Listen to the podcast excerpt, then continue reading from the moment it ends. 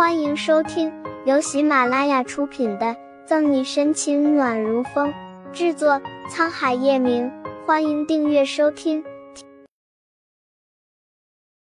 第一百七十章，贵人多忘事。对不起，宋妈妈，以前是小溪任性不懂事，让你操了不少心，这次不会了。沈西眼眶微红，意有所指的道歉。他不能再让宋母失望，也不能再让宋毅一个人面对这一切。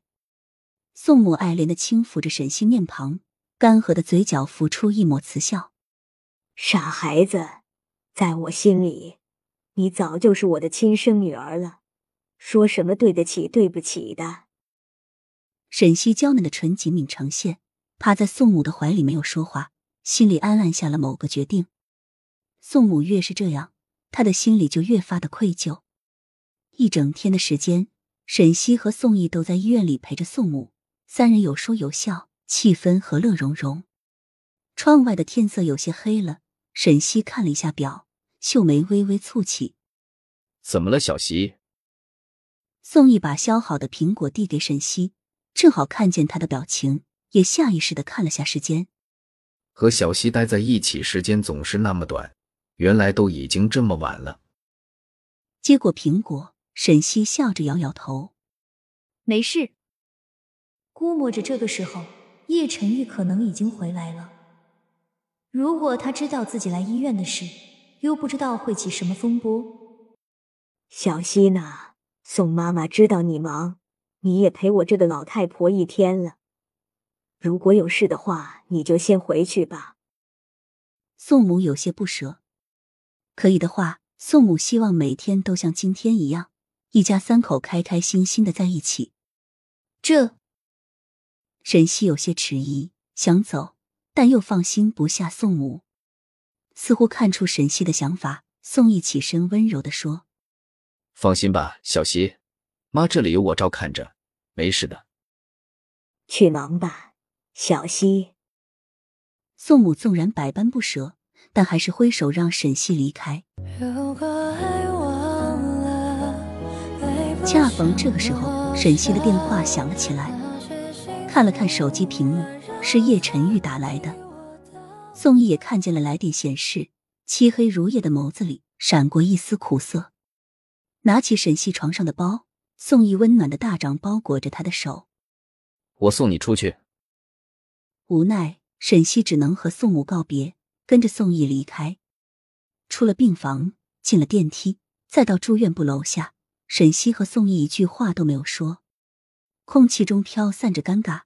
沈西努力的想话题，发现此时此刻说什么都不合宜。小西，你最近还好吗？宋毅率先打破死寂，突然的问话让沈西有点手足无措，牵强的扯出一抹笑。你也知道我现在住在哪里。有他在，我倒是过得挺好的。沈西不是有意要刺激宋毅，只是实话实说罢了。他不想骗宋毅，也不想骗自己。虽然是意料之中的答案，宋毅的心还是忍不住揪着的疼。他多渴望能给沈西幸福的那个人是自己。这次陷入安静，沈西拿着包的手紧了一下。宋妈妈的身体。现在沈西最担心的就是宋母的身体，她真的害怕某一天醒来，突然得知不幸的噩耗。还是那个样子，医生说治愈的可能性极小。宋怡英俊的眉梢之间是化不去的担忧。他已经访问过全球知名的癌症医院，最后给他的都是渺茫的希望。不过，哪怕只有万分之一的可能性，他也不会放弃。